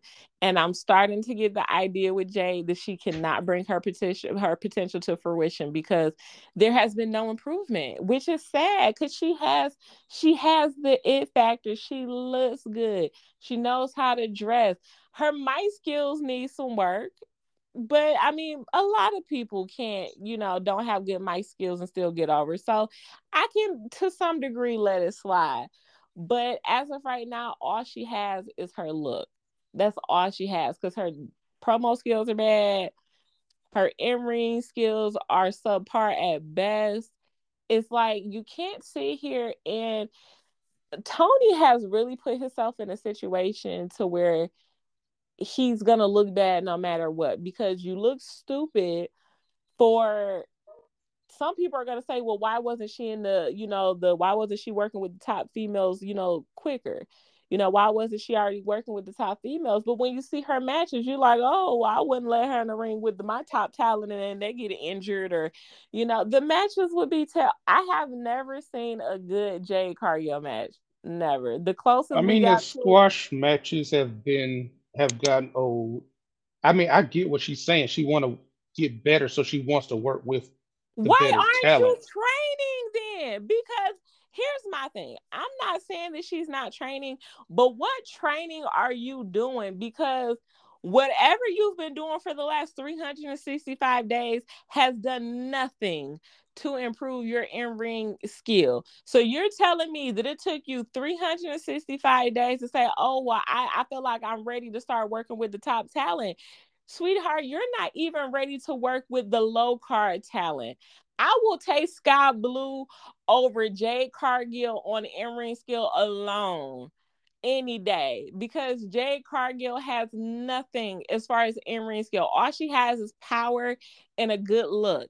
She has nothing else. I would take Skye Blue over her in a second as far as in ring skill. If it was no Tony to play Booker, none of the EVPs playing Booker, and it was just straight off of in ring skill, I would take Skye Blue over her. Well, I mean, Cargill, I mean, just like I said, she got the look, so she she's the draw right now, and that's just how it's going to be. Hopefully, that her in ring skills do improve. I mean, she is. this is why they need a training facility. What are you doing? It's no, it's no way you're gonna convince me that you're training. You have six off days. You only work one day a week, maybe two. Maybe that y'all got to do a media day every week you work maybe two days most. I mean, and granted, I know she does a little couple things on the side with the athletic gear and stuff, you know, but that's social media and stuff, so not that big of a deal. But well, let me not say it like that's not as is it's not as you know tiring on the body. But the situation is you have shown no improvement in the ring. And the only reason why people are going to back her on saying, oh, she should work with the top talent is because, well, oh, well, you know, she, y'all, you know, put enough faith in her for her to be 50 and oh. But here's the thing it's hard for, for, this is what makes it hard. And this is why I hate when people use the word marks because so many people just like throwing the word mark out because they just want to make it seem like they right about something. And I've never been a fan of the word, but yes, there is truth to the word mark. And honestly, I feel like anybody who is going to sit here and say that Jade Cargill has the in ring acumen to be working with somebody, like I'm not even necessarily a fan of Britt Baker, but somebody like Athena or Britt Baker or Jamie Hayter, you know, Saraya, I have no idea what's going on with her right now. So I'm going to just leave her off the list. But Toni Storm, so like I'll just well, Saraya's got to work limited matches. She can't be in there every week. Well, yeah, that's why I'm like, you know, also got to leave off the list. But somebody like Toni Storm, Tony Toni Storm is a good talent. You know, honestly, I wish she would stop blaming, you know, WWE for why she left and whatever. But my whole thing is you got somebody like Toni Storm who's a good talent. You're gonna sit here and tell me that I'm supposed to work with somebody who can't have a match go longer than five minutes and they can barely execute anything on time or correctly for that matter, and you want me to trust them? Hell no. Yeah, I mean, I'm not disagreeing with the skills part. I'm not disagreeing with it at all. I I feel like regardless of what the situation is, they do need some sort of training facility. I'm not saying it has to be set up exactly like NXT, but they he at least needs a a gym or they or she. I mean, my whole thing is granted it should your job shouldn't have to make you want to be better granted it makes it easier when you got a set place to go that has everything you need but if you're not gonna put in the effort on your own, because before NXT was a thing, that's what people had to do. I read Candice Michelle. She had one day off a week when she was on her WWE run, and she used that one day a week to train. And look, she got a title shot, and she had a decent. I mean, granted, she didn't have like she was no Trish Stratus, she was no Lita, no Molly Holly, or no Victoria, nothing. But she did decently enough for you to kind of believe it. And she did that just from one day a week, being able to train one day a week for a few months, for four months. Well, I believe they said four or five months, some shit like that. But the point being is, if she really was putting in the effort, I feel like we can see it. If she has really been putting in the effort and this is the results of it, this just ain't the business for you, sweetheart. I would like to see more from her because she has a lot of potential. She has a good look, and she could she could be a Bianca Belair but you're not gonna be a Bianca Belair or a Sasha Banks or Becky Lynch doing stuff like this, whatever. Not gonna spend any more time on it. We shall see. We we shall see. Let's leave it at that. We shall see. Um, speaking of Saraya and Toni Storm, what the what the heck is going on with them? This is like some of the worst heel work I have ever seen in my life. I, I mean, it kind of came out of nowhere um, with them. You know, I mean, I, I mean, because it's like did it like after a match, like all of a sudden. I mean, I get what they kind of do, the outside girls versus the you know the homegrowns. It's a potential for a good story. I mean, it hasn't been executed well, but it's it's a potential for a good story. I'm not saying they can't clean it up, but uh, it's right now it's uh rocky to say the least. I officially checked out when this heifer sat here and spray painted an L on Toni Storm's But And the first thing I said when I saw her setting up, because at first I'm just like, okay, Toni's gonna do her hip attack. But then she just kept standing there, and I'm like, what's going on? Then you see Saraya kind of come in. I said she better not do what I think she gonna do. Cause that was the first thing I thought. I said she is probably gonna spray paint something on Toni's butt so that way Toni can hit her and it'll leave the you know leave the paint on her face or whatever. And I kept saying, I said, there's no way they'll do that. I started convincing myself immediately after I had the thought. I said, there's no way they would do something that stupid. Sure enough, what happened? She spray paints an L, and the spray paint apparently isn't working, or maybe she didn't start it. Because just like with anything, any type of aerosol paint, you have to like spray it first, even with like lotion and stuff. With certain stuff, you know how you have to spray it or squeeze it a few times before it actually gets to working apparently it was a fresh can of spray paint because it she kept trying to spray, nothing was coming out. Still nothing's coming out. Toni's still standing there with her butt out looking stupid. And then finally, you see like the little green mist. But by that point, the spot was going so long. You see Toni trying to just like, you know, push it away and just like, okay, let's go. It was the faintest L. You almost didn't see it, even with this being lime green spray paint or neon green, whatever and you still barely saw on her black ring gear. I said, This is just terrible. I was embarrassed. I was embarrassed for them.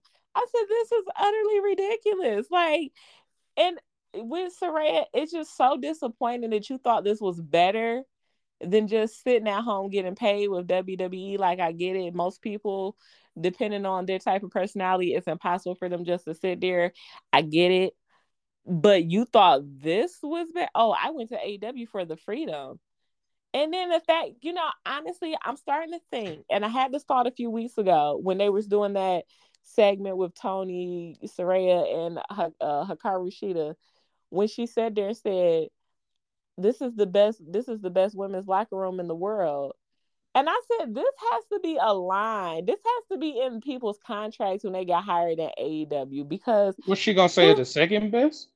two things. She should have just skipped the line completely. she should have just skipped the line completely because every time somebody leaves WWE and goes to AEW, it's the same two things you hear at one point oh, like uh, you know, it's always a W some type of WWE insult or shot, whatever you want to call it.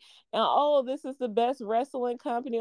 Just skip the line completely because we know it's not. The ratings let us know it's not. The dead silent crowds let us know it's not. The eight, the ninety-five percent dead silent crowd.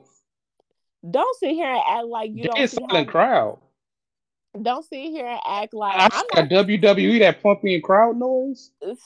Listen, uh, I mean, uh, uh, come on, on now. now. Come Hold on. on WWE pumps in crowd noise. That, some of y'all, some of y'all be taking that and running with it because sometimes when people be saying the noise is pumped in, it's clearly not pumped in. I'm not saying WWE don't do it, but what it's I'm pumped in is, a lot because then people be sitting there and you hear even they be making I'm up the chance. The chants is pumped in. All. I'm not disagreeing with you. All I'm saying is a lot of people take that and run with it, and it just be like, okay, so we gonna sit here and lie like that. My point being is these AEW are usually doing events where 95% of the location they're at is empty. And you're gonna 95% is empty.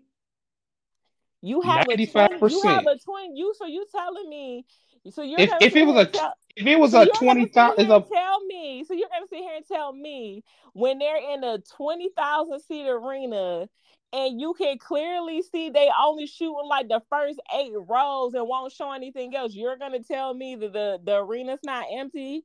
I guess I got to get a new TV because I guess I'm not seeing what you're seeing at all. You're definitely not seeing what TV. I really I got to get the me a thing that really confuses me about people is y'all really try to act brand new, and it's even funnier when I'm on the internet. am I I acting brand people- new? Y'all really do be acting brand new because I literally I'm on like I'm not on the internet a lot, a lot, but I'm on the internet enough to see You on there more than me? when people are.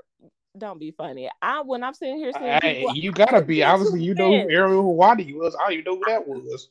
who did I mean whatever. The point being is I've been to events when I've seen these these uh buildings they're in extremely empty and they only shooting like the first several rows and nothing else because the rest of the arena. You acting like you wasn't at blood and guts when that whole other side of the building was empty. they had one section that was emptied out on the hard cam side. What are you talking about? Listen, the whole other side of that I was sitting was- downstairs. I was sitting downstairs. I'll I'll post more pictures and stuff, people. I still have the I was sitting down. You probably took what you took videos when, before everybody sat down. I took videos during everything. I took videos when I first got there. I took videos when the show first started. I took videos halfway through the show. I took videos during the matches, the intermission, after the uh, after the dynamite taping was done, and then Rampage. So I took videos throughout the whole thing, so then that way nobody could get to talking junk, and you can tell when you can tell when the video was taken because of what match is going on. So it's no way I can lie about it. The point being is people need to stop with the BS. I'm not saying that every single show is like that. So quick with the dramatics. Mom, so what I'm saying Yeah, is, but you you you're very you're exaggerating. I'm not uh, exa- something- How am I exaggerating when you have a You are exaggerating. seat- How is it exaggerating when you have a If something's ninety five percent empty, you you trying to say it's like two thousand people there in a twenty thousand seat arena. If it's ninety five percent empty, So you so here's my thing. It's Do the math. Why ain't I'm not being oh my gosh. So my whole thing is if you have a 20,000 seat arena and you only sold 4,000 tickets and you going to sit here and say you're the greatest wrestling company in the world like I've never seen them have a twenty thousand seat arena and they only sold four thousand tickets. you need to Show, start paying show me, show me. You need Show to me the start. numbers. You just like a whole lot of other people need to start paying attention to the little things, how they shoot certain shows. You can always tell when they not sold out or they nowhere near sold out because of how they'll shoot it. You'll they'll never do the big wide, uh, the camera angle of the whole arena. You can always tell when they do sell out or they're near sold out because that's when they want to do all the different shots from far away and show how many people it is. Y'all need to start paying attention to the little things because You I probably be looking at the seats they don't sell because that's the side the, stage be on. uh, we're just gonna move on. I'm not gonna spend any more time on that because I I, I, proven my it's all point. right. I, I got to get a new TV. I, I gotta know, get a you bigger just need to TV, I start guess. paying more attention. That's I, all. I guess I got to get a bigger TV.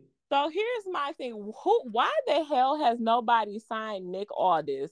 I'm still trying to figure out why nobody signed Nick Aldis.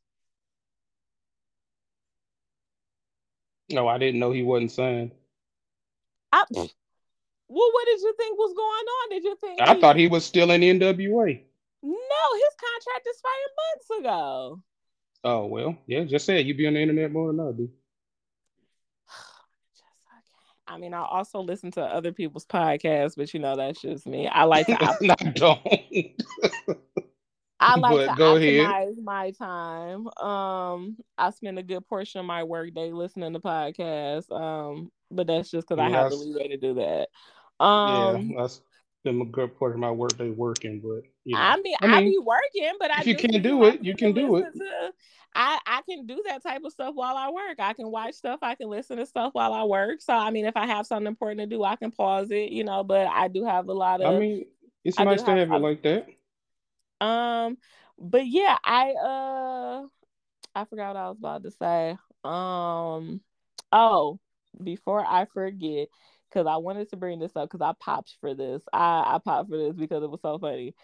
So on NXT, on NXT, everybody saw the, you know, the the picture, the gift going around where Jacy Jayne turned on Gigi Dolan, and it was, you know, uh reminiscent to when you know, Shawn Michaels turned on Jannetty in the barbershop. Uh, I got that feeling before the actual attack happened, just based off of what she was wearing. Like, cause when I first saw her, I said, "Oh, I said that looks like the outfit Shawn Michaels had on from the barbershop thing." You know, from when he turned. You know, I mean, for me, it's a famous outfit, but you know, I don't know if other people think like that. But that was the first thing I thought when I saw her outfit.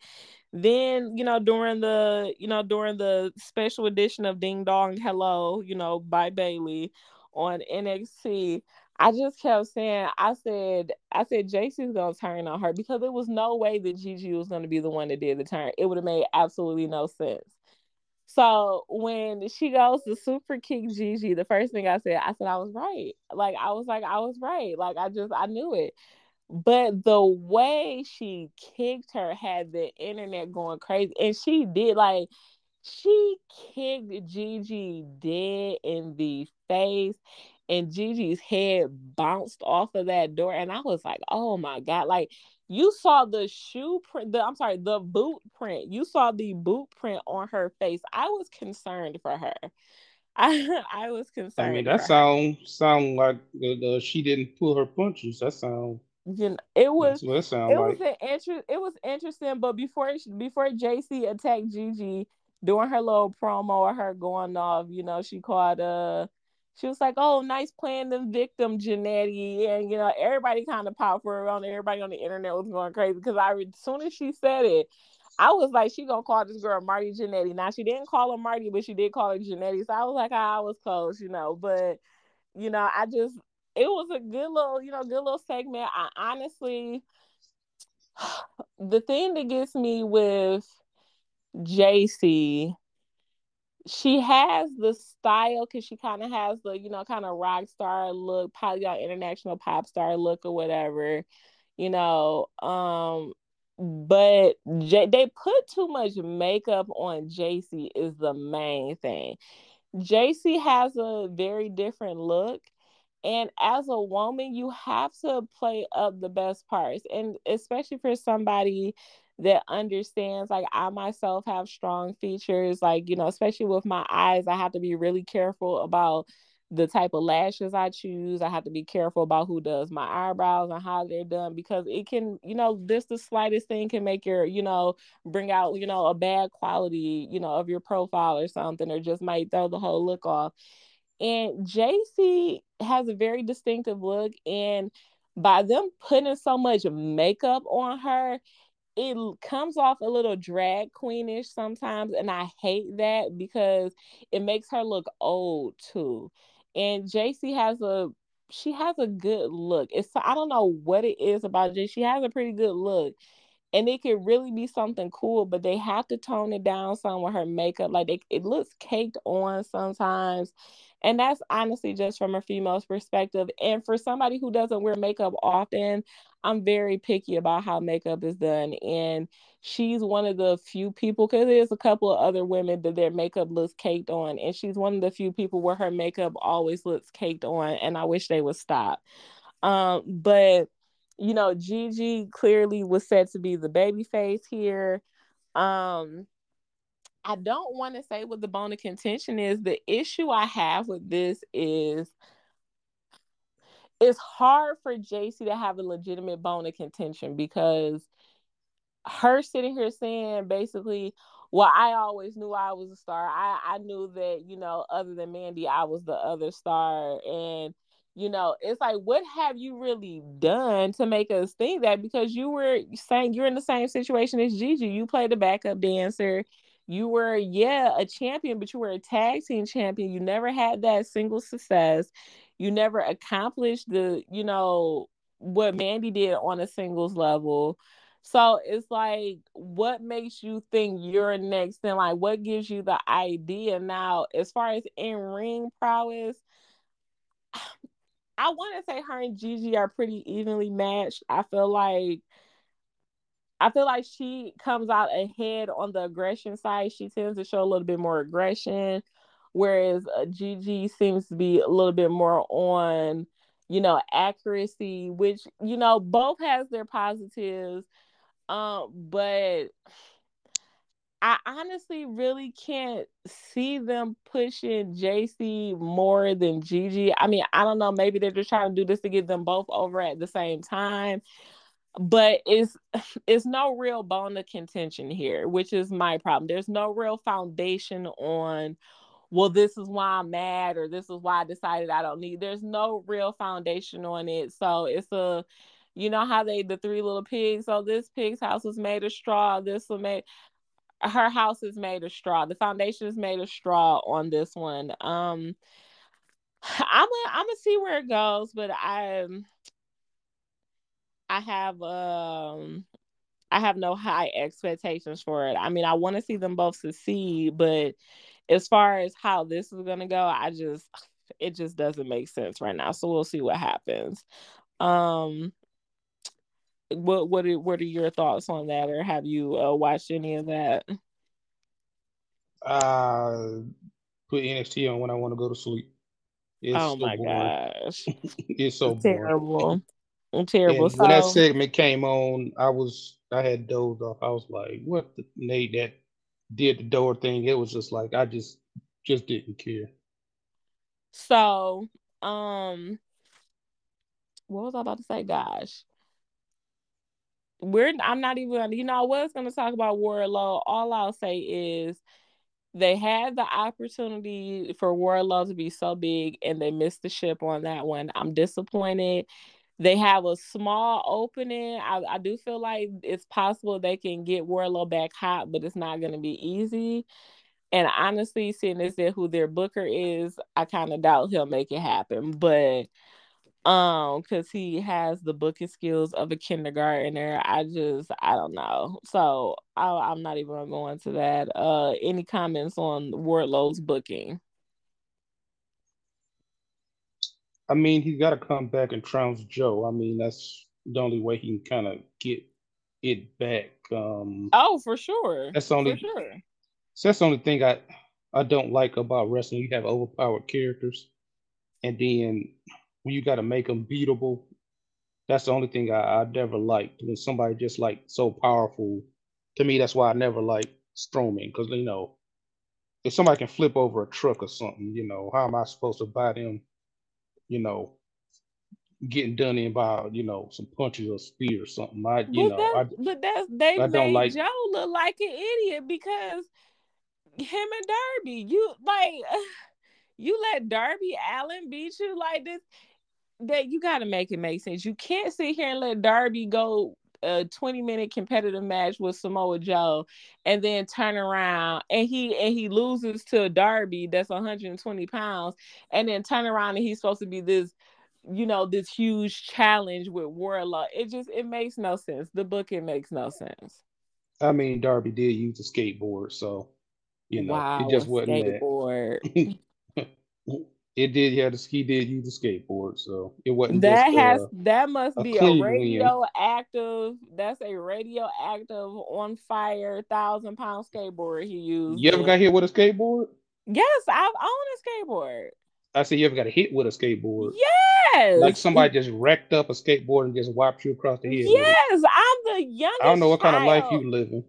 I, I'm the youngest child, and I've had an older brother. Yes, I got hit with a skateboard. And your older brother hit you right, wrecked you across the face with a skateboard. Not across the face, but across the back. Yeah. Uh. Uh. Uh. uh I, I. I pray for you, but uh. yeah. all I'm saying is the booking makes no sense. If you were gonna have him in some type of capacity do it do a job to if he was gonna have to do a job to Darby, you can't do it right before. You can't have him take almost 30 minutes to beat this 120 pound guy that's we're just gonna leave it at that. It's Darby then, though. We've already established that Darby is a, is is a world beater, so that's already been established. I mean, even though he is 150 pounds, he's a suicidal, crazy guy. And So- but then you're gonna turn around and have the 245 pound guy come back in steaming mad from being attacked and having his hair cut and being humiliated on TV, and then oh, that's supposed to scare Samoa Joe, even though he just went a hundred, he just went, you know, almost 30 minutes with a 120 pound guy, and it took it seemed like though he needed the world behind him to beat him. Like do you just you can't do that back to back. It doesn't make any sense. Yes, you can because now when it makes it even more for Wardlow. So I mean, If so we'll see. The only way to salvage this at this point, in my opinion, I mean, and this is just common sense, the only way to salvage this at this point with how he just messed up the booking, now Wardlow has to now Wardlow has to go after Darby. He has to he he has to just squash Darby. Uh, I said Darby. Wow, Harry Potter. Why what beef would he have with Darby? I, I, I'm looking at the thing and it Harry Potter besides the point, but Wardlow has to Wardlow has to do the you know I want my TNT championship back. Darby just accept the challenge because it's Darby. You know they have like a six minute match. Wardlow wins, get the title back. Now Samoa Joe coming after him. Then do that. It's But the only way to some. It's the only way to somewhat salvage the situation because Joe looks like a complete. Fr- I mean, either way, Joe is really gonna look stupid, but it won't look as bad for Joe if he don't have to turn around and do a job to Wardlow right after he had did a job to a 120 pound guy. That's all I'm saying. I mean, yeah, you you got your logic, so I mean, you. I mean, but that's just common sense. So you, so it makes sense for Samoa Joe to go over 20 minutes with a 125, a 25 pound guy in a competitive match, and it takes all these, all, all the world to beat him, and then he got to deal with this fully grown man who is really gonna be hard for him. That like, and like, it just makes no Mhm. sense. He was screwed from the get go with getting the pro getting in the program with Darby to begin with. It made it made Samoa Joe look stupid.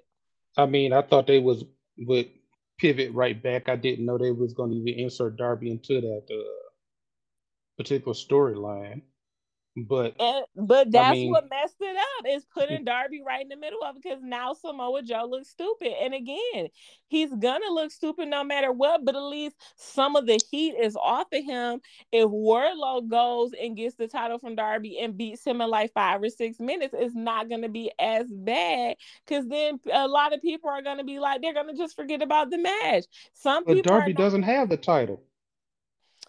Listen, well, I got my weeks mixed up then. then. Well, because last time I checked, Darby had won it back, so maybe that was the No, week I- Joe won it back already.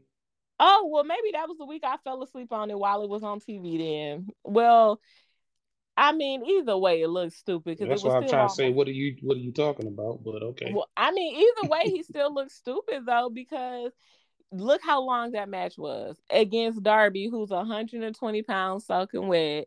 Now you got to go into this battle with this full grown man. And what what is Wardlow? 235, 245 pounds or something. Just like it's been established from day one that size didn't matter to Darby. He was gonna go after whoever and could hang with whoever.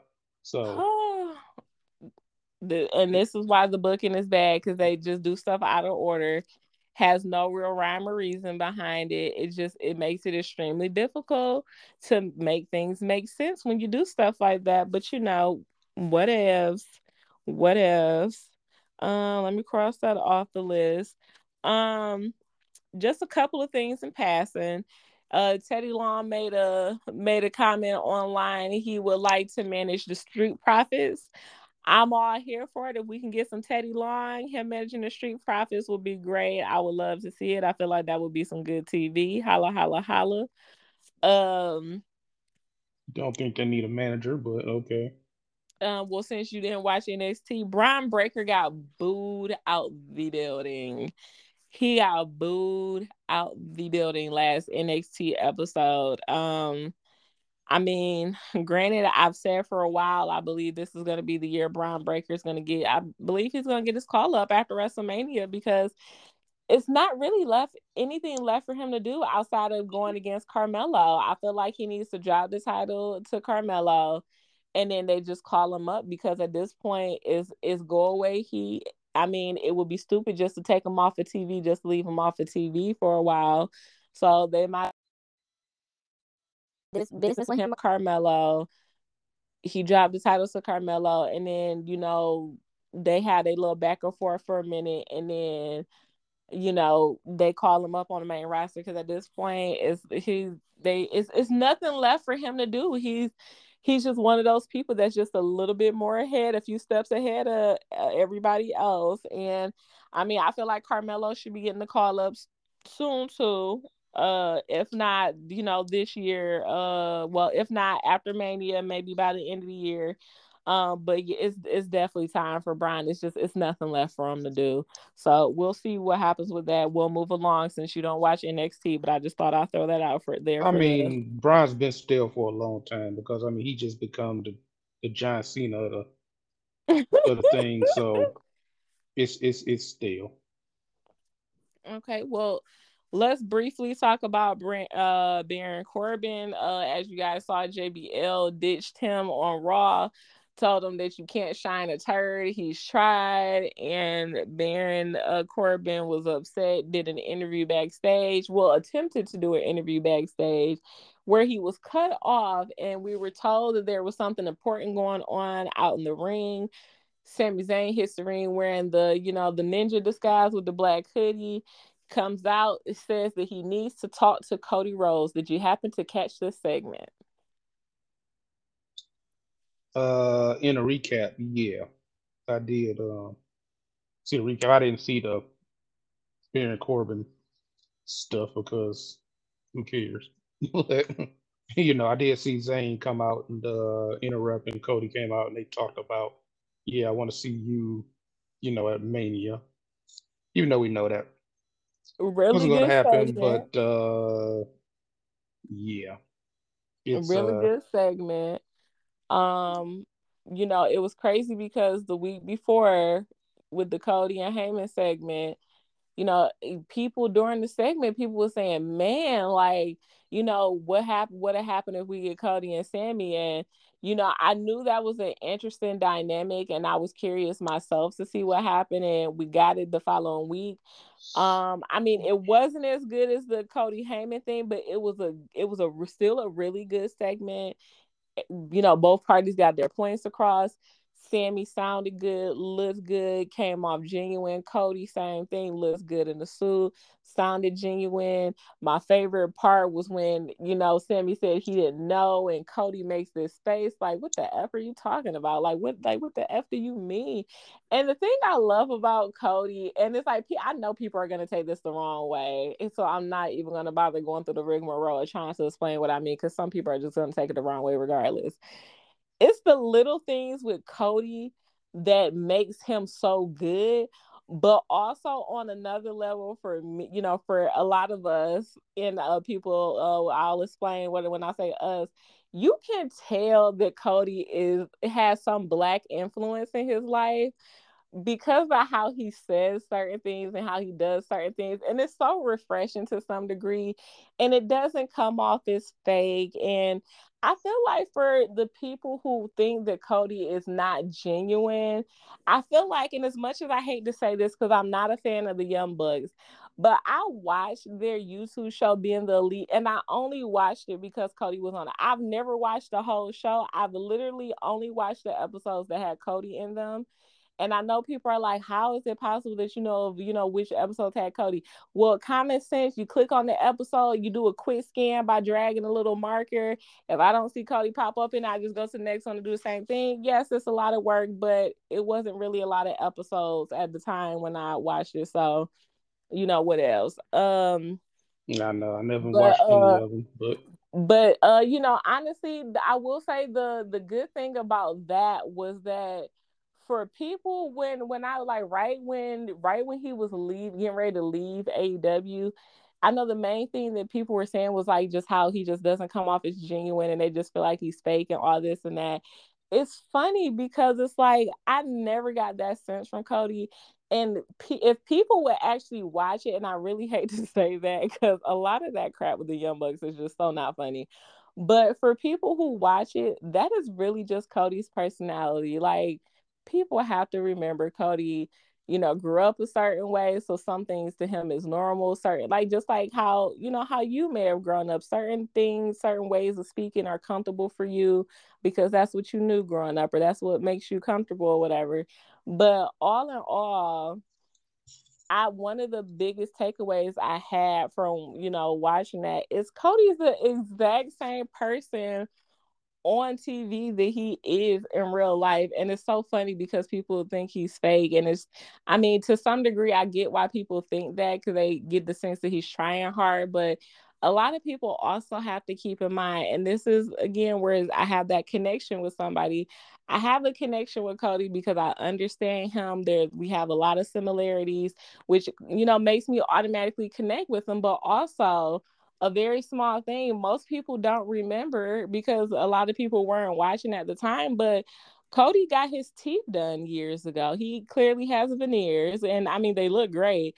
But for the people who never saw cody before his veneers you know his a lot of people don't know that the list a lot of times come from how you're you know your the placement of your teeth. Sometimes that's the case with some people. Sometimes it's you know other parts or how you know whatever.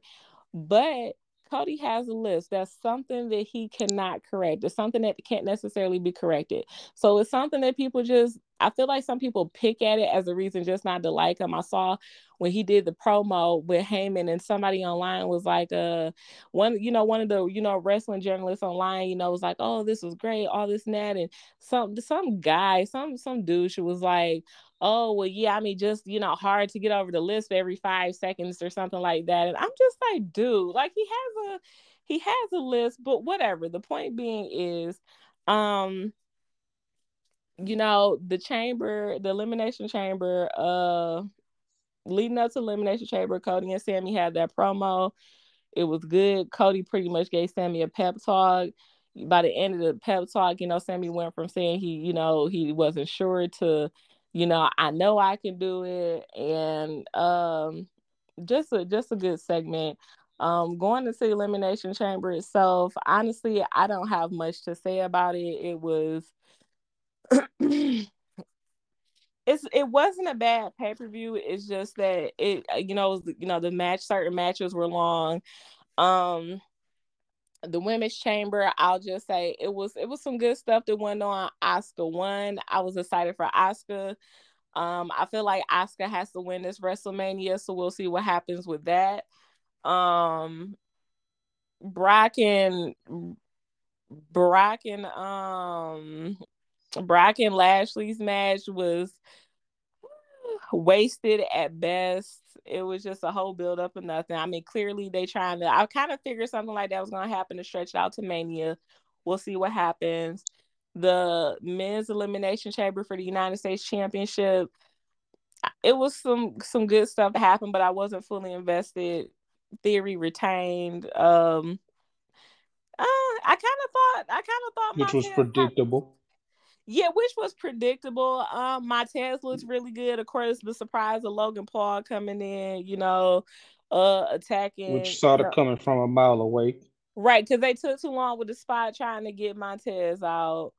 Um, the the mixed tag match with Rhea and Finn versus Beth and the Edge.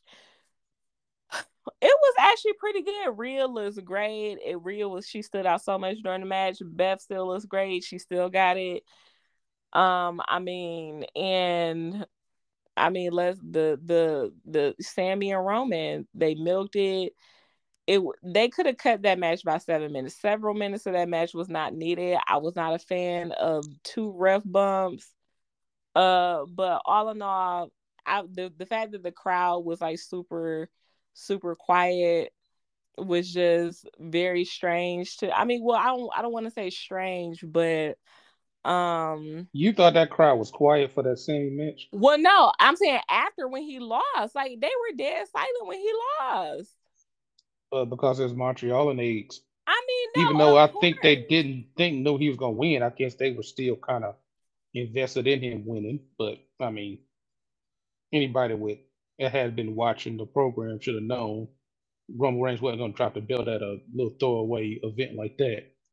Um, but yeah, they've they've booked themselves into a corner.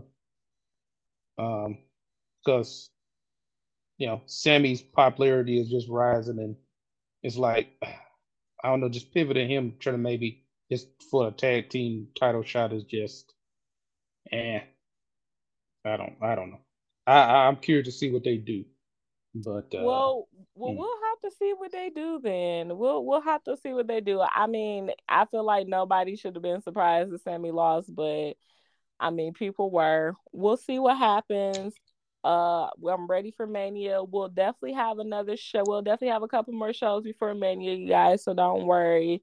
Um, this is yeah, this it's a lot going on right now, but but we'll see. We'll see what happens when it comes to Mania. Um, anything you want to add, G, before we go? Mm-hmm. Um, no. I mean, it's uh